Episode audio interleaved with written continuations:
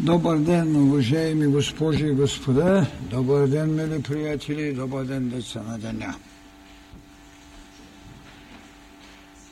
Тази година ние имахме едно послание, което се наричаше живототворчество. В неговата енергия бе сложена идеята на нашето служение. А нашето служение имаше един основен белег, че човекът е един Бог в развитие – тази тайна с лекциите, които изнесохме в продължение на цялата година, целеше възможността ни да освоим, да приложим и изведем човекът Бог в развитие. Благодаря ви. Позволете ми да ви поднеса благословенията и бих казал голямата благодат, която носи от това, което човечество изживява като свещената земя и с едно общо име нарича гроба Господен. Как мировото съзнание отреди место в личното поведение и в личното изживяване на човекът – в продължение на 2000 години, когато местата, които обитаваше Синът човечески, след това наречени Син Божий, станаха свещени за изповедниците му. Прекарах почти пълни 8 дни в Ерусалим, и всички околности, където кръкът и мисълта на Исуса Христа е присъствала, където неговата отговорност към своя отец го е сложила в изпълнение на един свещен дълг – а именно дългът да дадете на човечеството една нова духовна вълна, да събудите в бъдните поколения идеята за възкресението и да поставите формата на удохотворяване на материята. Различни култури са били в наличност – но всички те се хранили от трапезата на духът, където мирови учители, синове Божии, пратеници небесни са предоставяли трапезния хляб на Бого събуденият и боготърсещият. Трябва да ви призная, че това, което на първи глед човекът, който присъствува на тези свещени места, освоява, това е дори натрап, натрапената в безспорност историческа реалност, историческа даденост. Там всички места, на които той е направил своето учение, там, където той е направил знания, които те нарекоха чудеса. Там, където той е занесъл един социален кръст, за да направи среща с една далечна човешка сътвореност, наречена Адам, за да му позволи в единство между сътвореният да работи роденият, и да стане Възкресението като победа на материята на духът, там където отробата, от която беше направен човекът, а именно гробницата, трябваше да бъде удохотворена и сега като един голям всемирен ултар стои като опорна реалност на всички посетители. Там, където се разхождаше върху водите на Генесарецкото езеро, там, където край мъртвото море беше отишъл в пустинята на своето велико изкушение да победи три от реалностите, а именно, че не само с хляб ще се живее, че не е чудото, което Бог отпраща, за да може човекът да бъде освободен от иллюзорност и там, където изкушението на властта, на която сме свидетели, че още, още съществува и то в неимоверно унизени форми, той каза, махани се от мен, сатана, без да отрече това, което наричам, че история си прави от волята на Цезара и от молитвата на жреца. Тронът като усезане на историческа еволюция. Истинско богатство е не това, което, както ви казвам, историческата реалност предоставя на посетителя, нито констативността, с която можете да си обслужите своето мислене, за да кажете да, ето една безспорност.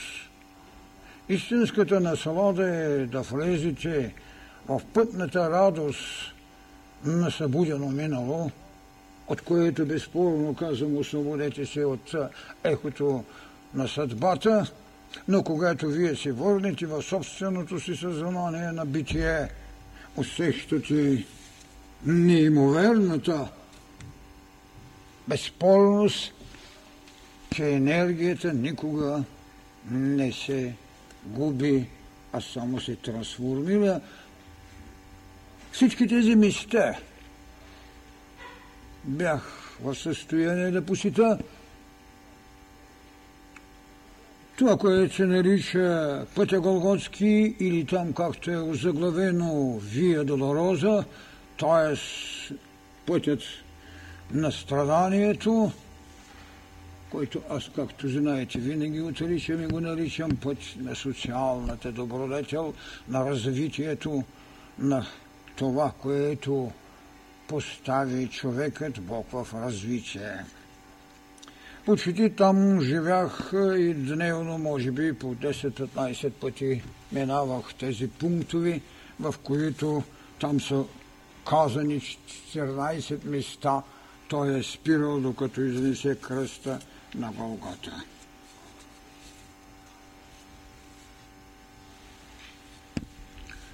Всичко е завладяно от съответното християнско изповедание, от 4 или 5 формации, католическото изповедание, нашето източно православие, коптите, старите египтяни, които са, пое, са станали християни и арменската църква. Имат манастири, имат църкви, имат отделни параклиси и така нататък. Всички са направили онова, което напомня, но във всички случаи ги набогатява. Градът, той е старият град, за разлика от новият, който е много модерен, с много зеленини и прочие. Градът е почти, почти същият. С тези тесни улички, наречени сукаци, и пълни с черши и тем подобните стоки за продаване. Храмът, както знаете, е разрушен. Част от него са застроени турските джами, т.е. мухамеданските по-скоро. Част от стената на плача стои. Отидах не за да сложа бележка, както дядо папа сложи, а просто да видя с какво се е сменила глобалната теза, когато си в нещастие, да отиваш да се оплакваш. С нищо. хората продължават да се люлеят в тезата си, че страдат, вместо да имат проницание, да сменят гамата на своите поведения. Създаване на, на настроение, което в повечето случаи минава в фанатизъм и екстремизъм. Двете общности се понасят, е, докато стане беда.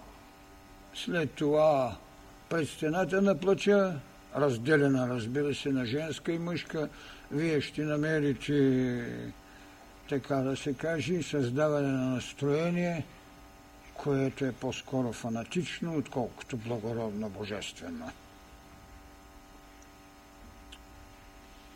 Минах през голямата пустиня, за която ви казах, че той е отишъл.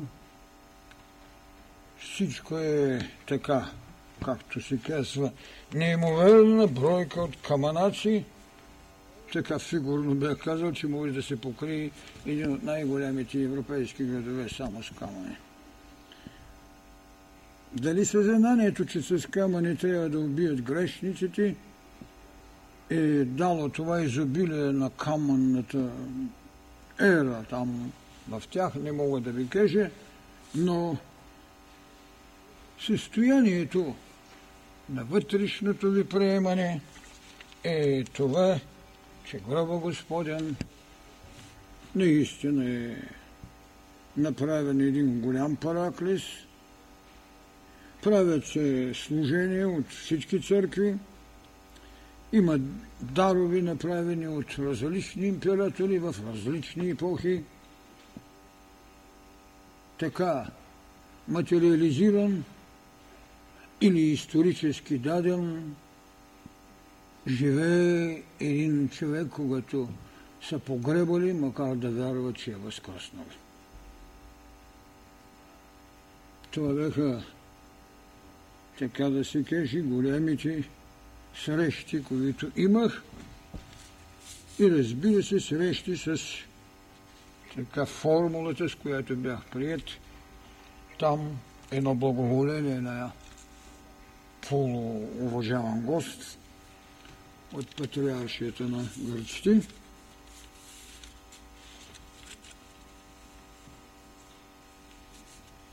Ревнивостта по отношение взаимното поведение на църквите – е малко по-ясна, отколкото в европейските страни. Така че тази търпимост е принудителна и в взаимност трудно може да намерите, макар че в едно среднощно служение се участваше от страна на трите или четирите църкви. Всичко друго продължава да е пустиня, Новият Иерусалим е облечен в съвсем друг стил – цялата негова архитектура крие, ако мога така да кажа, стилът на Бастилията, може би роден от необходимостта на взаимното недоверие и изтребление между съжителствата, които двата народа имат. Това е така. Но все пак градът, новият, е с много модерни комуникации и с верността на това, което от 3000 години стои да се правят съответните вечерни, особено в синагогите, защото официалният храм липсва. Има нещо, което не може човек, като потърси в психологията, като физиогномия, да не констатира. Има една даденост, която е безспорна в изграждане на един образ, който, за съжаление, се е вкаменил такъв, какъвто може би от 2000 години стои. Това е един много интересен психологически момент, сложен в лицевата образност на тези хора там.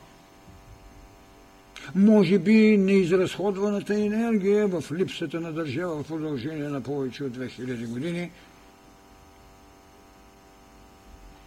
но факт е безспорен.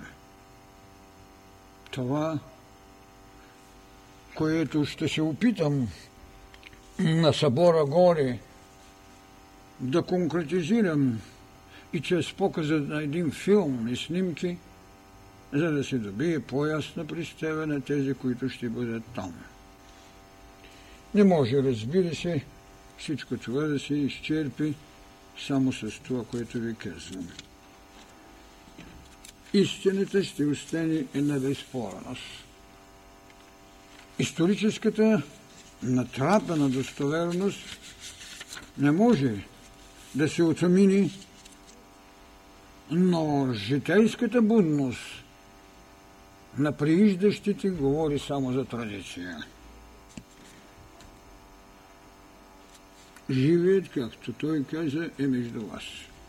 Но те имат удобство да го живеят само като погребан, който е възкръснал а не като учение, което трябва да научи бъдните поколения да възкръсват. Това е голямата истина.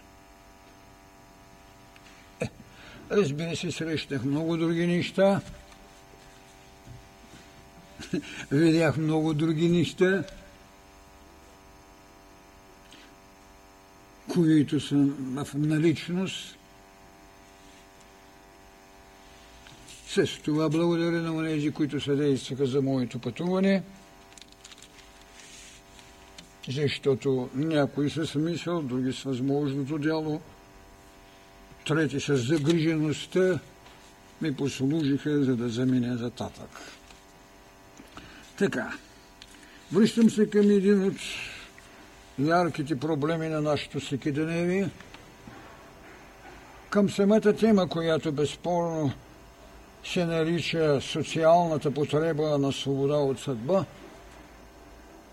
Аз не зная доколко лъчите на проведенцията можеха да направят една такава тема точно в една социална нагледност, на която само преди няколко дни бяхме свидетели. Бяхме свидетели наистина на социалност, която изпита потребата от свобода на съдба. Странността е точно това, че тази лекция, която е последна от е, така цикълът на лекциите към обществото, съвпадна с тази неизбежна нагледност. Цялата социалност бе изправена като институция. За разлика от личността, която не е институция, но винаги е свещена. Личността имаше право на убеждение и задължителна необходимост от морал. Институцията имаше право на своето присъствие, но трябваше да носи отговорност съдбата трябваше да обслужи. Възможно ли е човекът, който трябва да бъде освободен от съдба, но с убеждението си и моралът си да прави дела, които го правят свещен? Или институцията в състояние да поеме спиране на съдбата, без да се лиши от еволюцията на историческата необходимост или на това, което даден исторически момент налагаше, както беше случаят с това, че не предстояха и ни избори. И това, това не, непредвидено съчетание просто дойде като благодат тази лекция да бъде в такъв един момент – Те бяха запланувани почти цяла година по-рано, но ето, че съвпаднаха с това голямо, велико таинство. Коя част от съдбата, дали тази, тази която бяхме разгърнали като тема, съдбата зов за обожествяване или съдбата като енергия на еволюцията, или това, което посланието, тази годишното наречено послание на живототворчеството, защото ние сега просто видяхме живототворчеството под сърпа, така ако мога да кажа, на съдбата.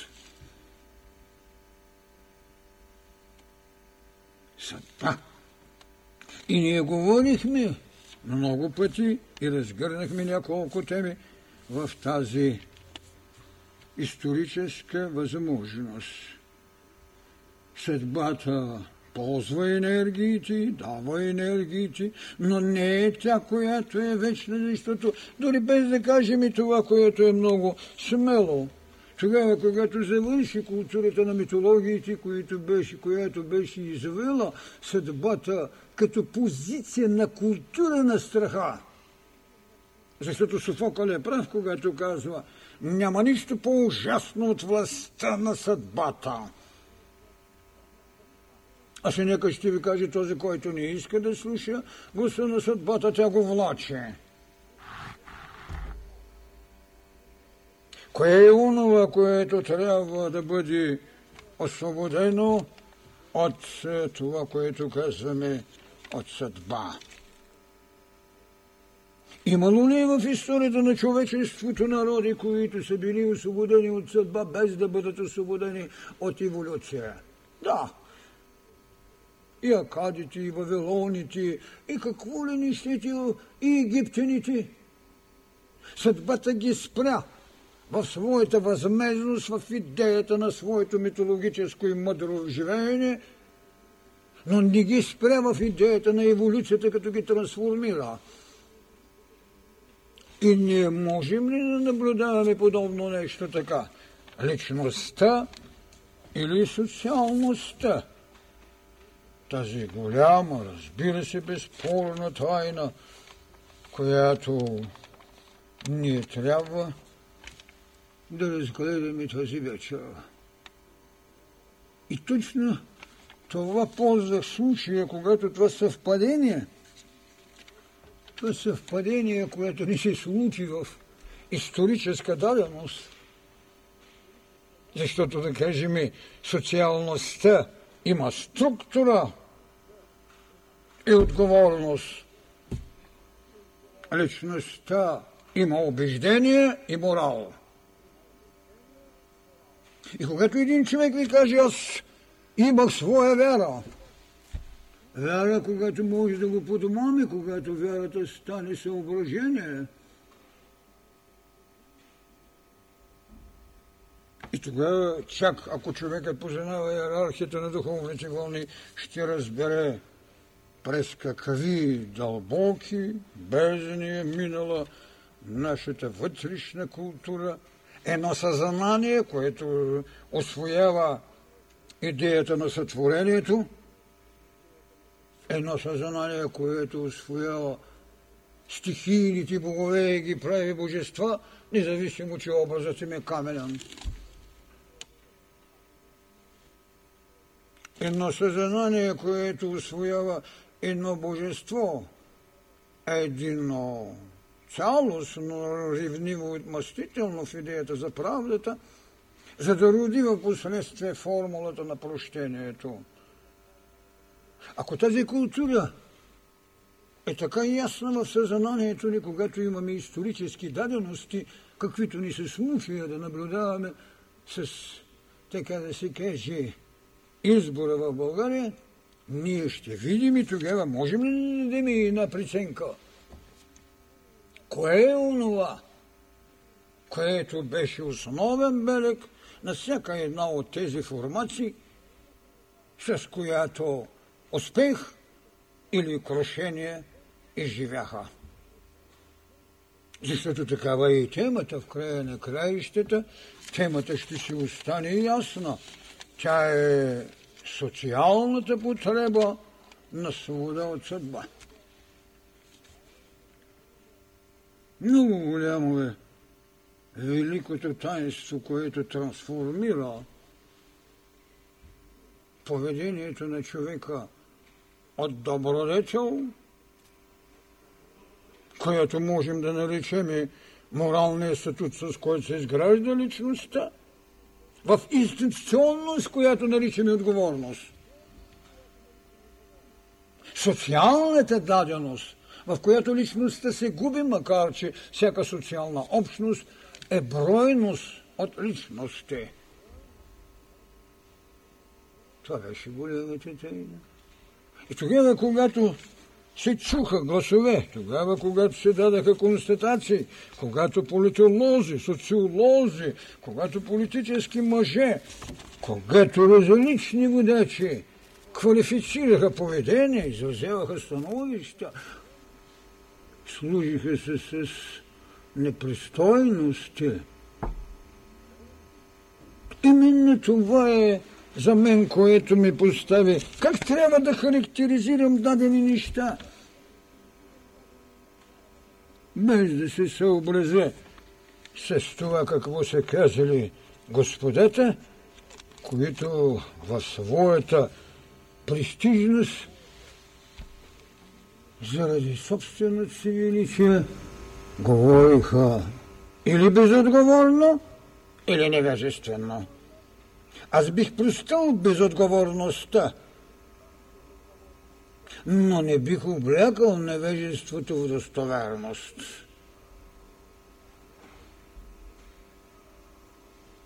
А когато себичността изведе някого, какъвто имаше един политолог, който каза, ако царя вземе повече от 30 на 100, аз ще отрежа главата и се обръсна брадата.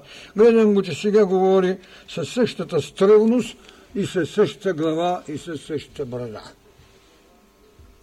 Проблемът не е дали одобряваш този или онзи. Проблемът е в това социалната потреба.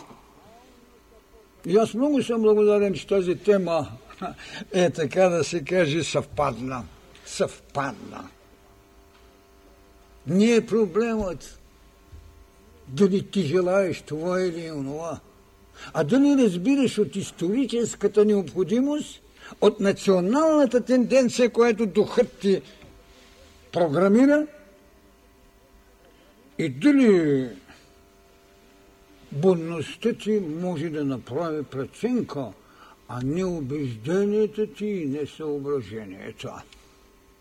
И понеже всички конструираха нещата си точно като съображение и преценка, получиха това, което провиденциалността, защото хората не могат да разберат, че какво тайната не е в това, че знаеш да мислиш.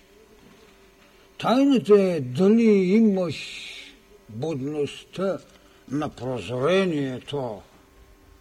Та тогава, когато го имаш, мисленето да те обслужи, да направиш от него система за историческа даденост – или както казваме, една социология на времето, която налага свобода от нещо, което всички са обвързани и наричат съдба. Да, но богините си отидаха. Богините си отидаха. Отидаха си като митологични образи и като всяващи ужас, както го казва пак, ще повторя Софокала. Адам може да бъде изгонен от рая. И това стана. С една провиденция, че трябва да обработва това, което е направен. Че трябва да направи една социология, трябва да роди. Ева. Една социология на първото начало. Адам можеше да бъде изгонен от рая но Бог не можеше да бъде изгонен от човека. Тази социология не разбират хората. Не можете да изгоните Бог от човека, не е важно какво име му давате, какъв ултар му градите, какви приносни жертви му носите. Не можете. Това е социология на Божеството. Защото Адам може да го изгоните. Да, добре, съгласен съм, но когато разбирате, че рай значи ум, И ако вие го отпратите да запотърси своето божество там, когато казва Адам е къде си? Ще разберете, че Бог не може да бъде изгонен от Адама, от човека. И точно липсата на такова социално виждане с идеята на прозрението, което ученията са оставили, точно тук е бедата. Точно тук е незнанието. И зато и съответните политолози, социолози, тем подобни, както го каза по едно в едно интервю, като им и дадат, казва, е, тези уреди, така как ги наричат, като им дадат, всички стават професори. Стават академици. Идеята не е в академичността. Идеята е в прецетата. Ето защо, когато се опитвам да квалифицирам това, което стана, аз трябва да кажа, че една партия, страдайки, се изживя в, така както казвам, интелектуален недоимък. И си натъпчи партията или така, кандидатите да бъдат все професори, все академици, все учени, учени, учени. Имаше една приказка в народа прах в очите.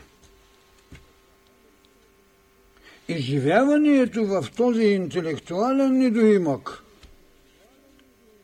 за да поставиш интелектуални величие в съблазън, не съвпадаш и в аритмиката на това, което исках да направят между два елемента и едно съединение. интелектуалността можеше да има своя власт тогава, когато учението за правдата постави измерението на съображението и преценката добро и зло, а не идеята на прощението, идеята на прозрението, което пък учението път на мъдростта донася и живени в този интелектуален недоимък. Аз наистина не мога да си представя така, както и предишните парламенти гледах, господата от съответните изкуства станаха парламентаристи, разбира се за жив смях. Идеята е да раздалечиш лъчите, с които енергиите на културите се създали. Когато сбъркате лъчите и когато един човек в лъчен на философията, какъвто беше Платон, можа да напише един труд държавата и да се постави едно на наименование – Държавата трябва да бъде управлявана само от философии. Да, историята го опроверга и човечеството го отритна. Спекулативната мисъл не е за държавник. Тя е на голяма, наистина голяма тайна. Затова, че проблемът на една политическа сила, която се покри чрез изживяване на да има къде доведе до това, което се нарича трето место. Другата политическа сила, която се изживяваше в това, което се нарича командване, се осъществяваше в социологията на клиентелизма. Той е по-обиден от това, което наричат корупция. Защото клиентелизмът е едно живо спазаряване за дребни неща. Той е сергийният ум в приложеност на големи неща. И точно това бе нивото на това, което определяше образът на една политическа сила. Да се заобоколите от посредственици, независимо дали носят очела. Културата на клиентелизма. Това е липсата на прозрение. И волята на ръководството спрямо ужасът на изпълнението. И това отреди покрусата върху будността и унижението от неразбираните. Това е голямата тайна. Имаше и едно друго политическо лице, което се наричаше ДПС. Той живя в месец и половина в страховата психоза, в така нареченото страхово величие, че наистина, както казваха, ако гласуват повече от 70-80 на 100, няма да влезат. След това се изживяха в освоено безприлично величие и тенденция на търсена автономия, която е гибелна позиция в неовладяните страсти и амбиции за освояване на привилегии. Това е ужасът. Това е и непресъметната дързост, която може да доведе до беда. В идеята на тези, които като клонгомератно камъчи живееха в Одесето, трябваше да кажем, че онази, която едва ли може да си каже, че не беше отреченото дете на Бог и на политика, се изживява в страхова психоза, защото нямаха никого за себе си, а откраннаха съвестта на други. А онзи, който искаше да представлява една стара партия, побърза да се дистанцира от поведението и което в столетия стоеше зад един трон. Не, че тронът е бил винаги свещен. С това дете, което мога да нареча на така нареченото прощално безличие, днеска побърза да каже, че ще си подаде оставката. Наистина добре съм казал, че е прощално величие и безличие. Това е социология. Разбирате ли? Колко нагледна беше необходимостта. Никой не можеше да ни даде, никой не можеше да ни даде тази панорама, тази пиноптека на социални реалности в образи на култура, наречена политика. Това беше голямата тайна. А онова, което едно движение, тежко му и горко, се опита да прави партия, въпреки че пътната им е връх на там върви. Едно движение, което безспорно понесе името на една личност, която в съзнанието на един народ, макар и не на трон, го титулуваха в тронно достояние. Тя беше, както казвам, една месианска неизбежност. Това е принудителността на неизбежната необходимост. Може би верно, че нямаха програма в това, но може би е верно, че имаха дипломатичността, тънкостта, аристократизмът, въпреки че там това, което може да се нарече чири на недостоинството има колкото искате. Но неизбежната необходимост, ето това аз наричам потреба, социална потреба на свобода от съдба. Съдба, която ви отреждаше две или три партии и така нататък. Ето виждате как тази потреба се освободи от съдбата на това, за да ви даде една месиянска неизбежност, една необходимост, която ви налага историческа реалност сега. Това е голямата тайна. Това е голямата тайна. Върху сцената на една история или на един къс от историята на политическите реалности, ние можахме да видим доста безличия, можахме да чуем доста смехори, дори видяхме един сатирик, който от време на време, както казвам, има проблясъци, но няма целостта на човекът, който е пригоден, който е пригоден да прави и политика, и да води държава. И чудесно си сети момчето да направи четири образа, като кухни да ги разведе и София и да ги заведе на шоуто. Да, там е чудесно, защото това е магията му. А хората в съблазента си, особено новото поколение, веднага намери забавлението. А щом има забавление, вие ще гласувате, защото ще има копон. Трагедията на една социална реалност, наречена бития на един народ. И точно тук благодарим на съдбата, че като потреба трябваше да се отиде а еволюцията да продължи. Така ние трябва да помислим за тази хегемонност, която приматът в неговата логика налагаше като историческа даденост. Едно приматно мислене.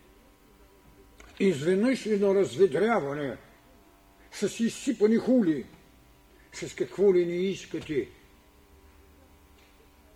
Да, така е и в Европа. И там се клеветат и по-малко лъжат. Защо? Защото доктрината на социалната реалност, подводачеството на съдбата остава една и съща.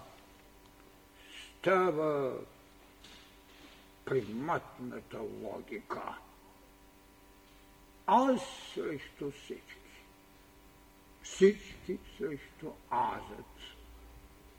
Това беше, което ние казахме тогава, от какво трябва да се освободим. Какво социалната даденост трябва да отстъпи в идеята, за да видим себе си свободни от съдба. Когато говорим за властта на сътворението, ние ще видим, че там социалността се изгражда, за да направи ложен на бъдещия Бог, който трябва след това, както казвам, човечеството си изживя в своята възможност, нека изведем Божеството от нас още в идеята на сътворението е сложено бъдещето на Бога. И тогава ние ще видим как то се съпровожда от това, което наричам властта на добродетелите. Кои са те? Зла и добро.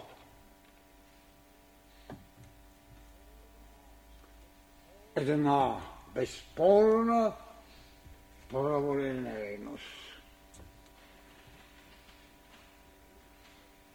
А на времето бях казал, че докато хоризонталният гръбнак не стане вертикален, кундалини не работи. А кундалини е духовността, кундалини е диханието, кундалини мировото съзнание. Кундалини.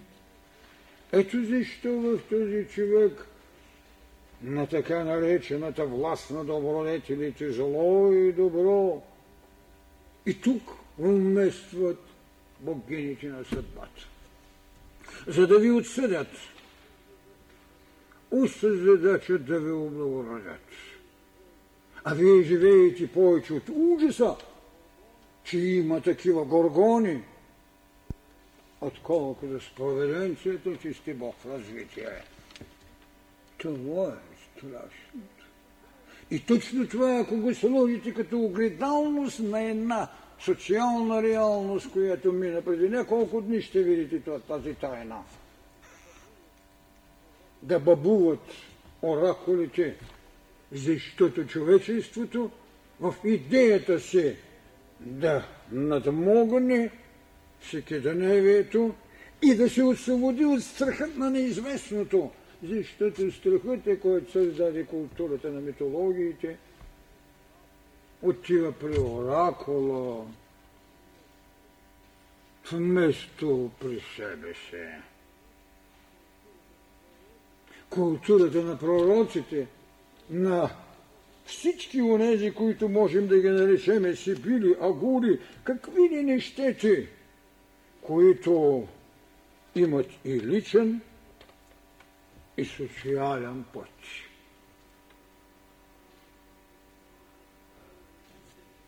Прабългарите ще сложат жертвеното куче, за да отгадаят съдбата на събитието.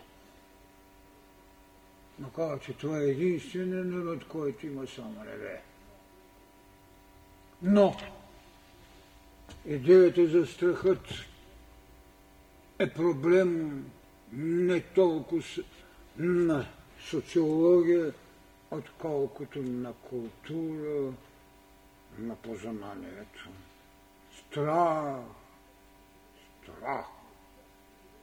Личността. И тогава много лесно е да и наложите на социология грешници. И много трудно е след това да ги изведете в пътят на вечното. Ако не се поклонят пред това, чрез разкаяние, чрез спасение, чрез каквото ли не искате, само и само да станат пречистени в прощението. Прощението. Обръчите, с които се формира действието на съдбата. Действието на съдбата. Това са обръчите. Чрез оракули, чрез пророци и сибили. Човекът не търси себе си, защото не прозрението, а преценката чрез умът го води към търсенето на оракула. Така ние ще видим и как постепенно от властта на правдата ще дойдеш идеята на властта на любовта. Тя обаче остави, освен идеята на прощението, остави след възкресението на Христа голямата идея за безсмъртието му – с една нова теза, ново небе и нова земя. Това е стъпалото, което Христос предостави след своето гробност, след своята надвластна гробност, след възкресението. Това беше голямата тайна. Ново небе и нова земя. Тук вече ученето път на мъдростта, казвайки, че смъртта е една от големите добродетели, защото тя води към пътя на безсмъртието, постави Оталното ни моление не вън от нас, а вътре у нас. Постави за олтар това, което се нарича книга на живота. Тя е налистена с всичките култури, през които сме минали – тя е в безбройни редове по отношение добродетелите на културата, добродетелите на гостолюбието, добродетелите на това, което ученията и духовните вълни са оставили. Тоест, човекът, Бог в развитие. Хоризонталният гръбнак стана вертикален. Той можеше да се види и той е, който можеше да извиде от четвъртия си център това, което наричаме вече Кондалини, който ви дава мирово съзнание. Ето, че не можаха да изгонят Бог от човека. Адам го изгониха от рая. Адам изгонен от ума. Но Бог от човека не е изгонен. Това е голямата тайна на тази социология като потреба за свобода от съдба. Съдбата това са виригите, с които тя хем ме обожествява, хем е енергия, която еволюцията ще продължи. Зато и казах, че има народи, които бяха освободени от съдба, но не бяха освободени от еволюция. Така ние можем да кажем че тази освободена енергия трябва да я дадем на други. Тук е тайната на учението път на мъдростта. Освободената енергия трябва да отива в другите. Как? Ето пак траките оставиха и на такава тайна. Те имат един човек, който е бил роб, който е бил жрец, който е бил цар, който е бил универсалната потреба на голямото. Той се казва за Омоксис. Те го убиват с щикове, го държат и го убиват, за да отиде горе. Виждате какво съзнание, това, което народите в своите митологии нямаха горе, имаха само долу, преизподни, те го пращат горе в застъпничество за доброто на своя народ. Още траките са знаели, че горе трябва да пратиш гениалния, трябва да пратиш святият, трябва да пратиш посветения, освобождаването на социалността от съдбата е наистина една идея на мировата жертва, която културите са отредили чрез религиите. Това е именно за Омоксис. И те го намират в лицето на гениалния, на посветения, на това, което можем и да наричаме, че това е една голяма идея на себе съдба. И тук е голямата разлика, която че си позволи. Докато Маркс каза пролетари от си страни, обединявайте се, вижте, траките са казали, не пролетари, а гении идете в жертва за всемирността и за своя народ. Кой да ги научи? Ако бяха казани гении от страни, представете си каква култура бихме могли да изколем. А то е обратното пролетарие. Оскъдността в мисленето в защита на благоутробие. Така че, когато искаме да направим голямата жертва, ние трябва да направим това, което ученето път на мъдростта каза служение. Служение без себе си, защото то не само в своята историческа грижа, не само в своята национална даденост, а и в всемирното братство на битието, своята духовна енергия. Това е голямата тайна. Това е голямата истина, която безспорно като битка за свобода от съдба прави това, което наричаме себе съдба, която е идея на свободата. И точно тук понякога се спирам върху това, което един народ като нашия в своята голготска идея за свобода беше написал на знамето си свобода или смърт.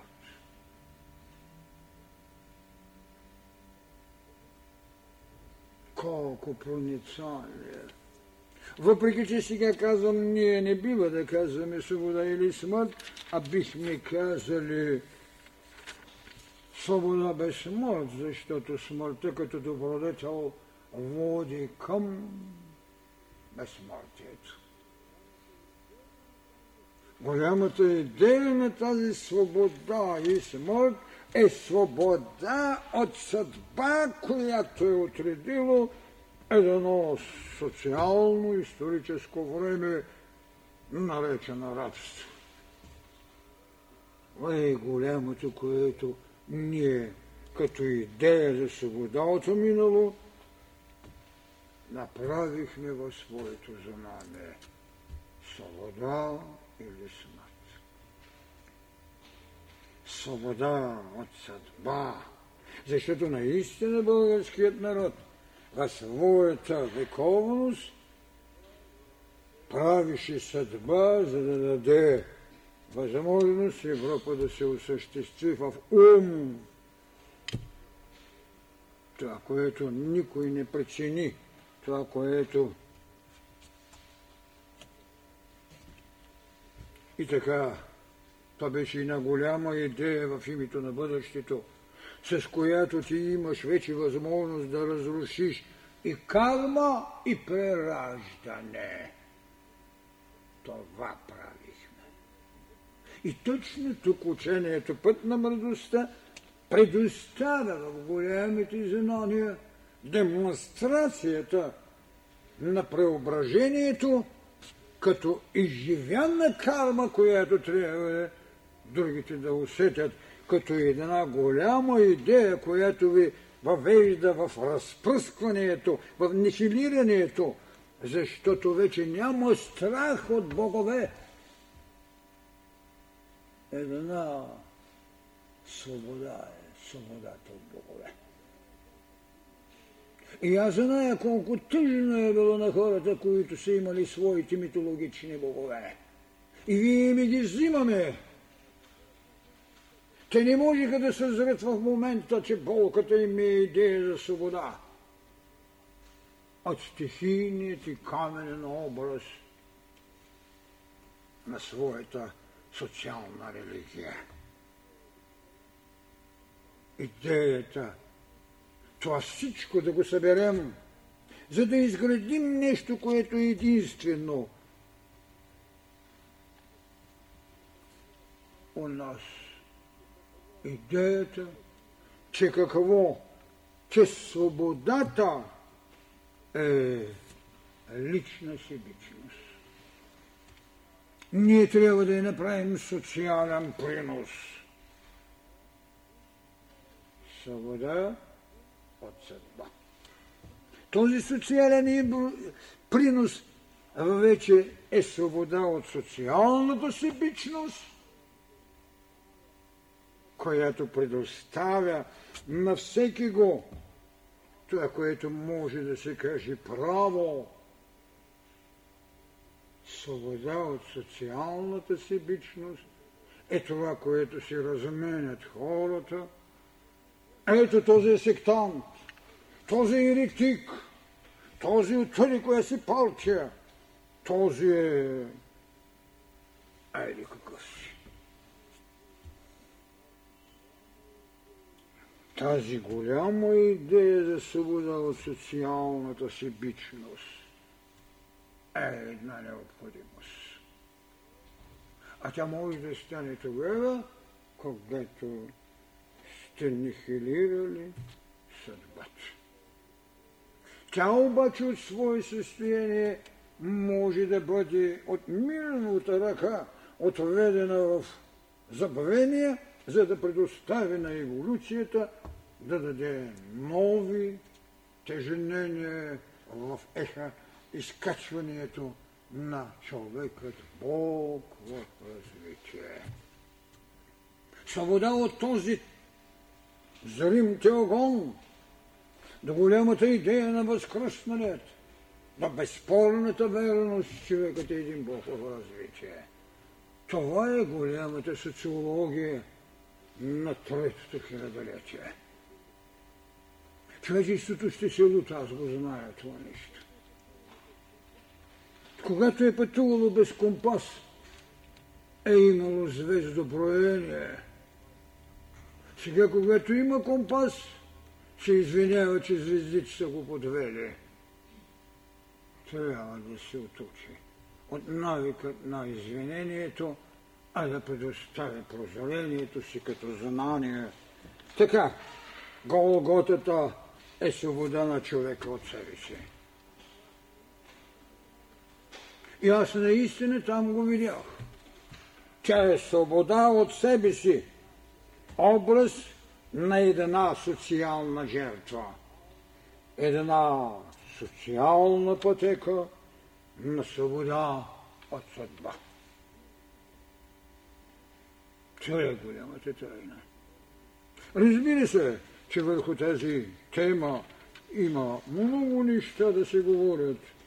Тя е докосната от всички битията на миналото, но тя е много добре дефинирана във всички наши послания, които сме дали и за началните си лекции, и в личното си поведение.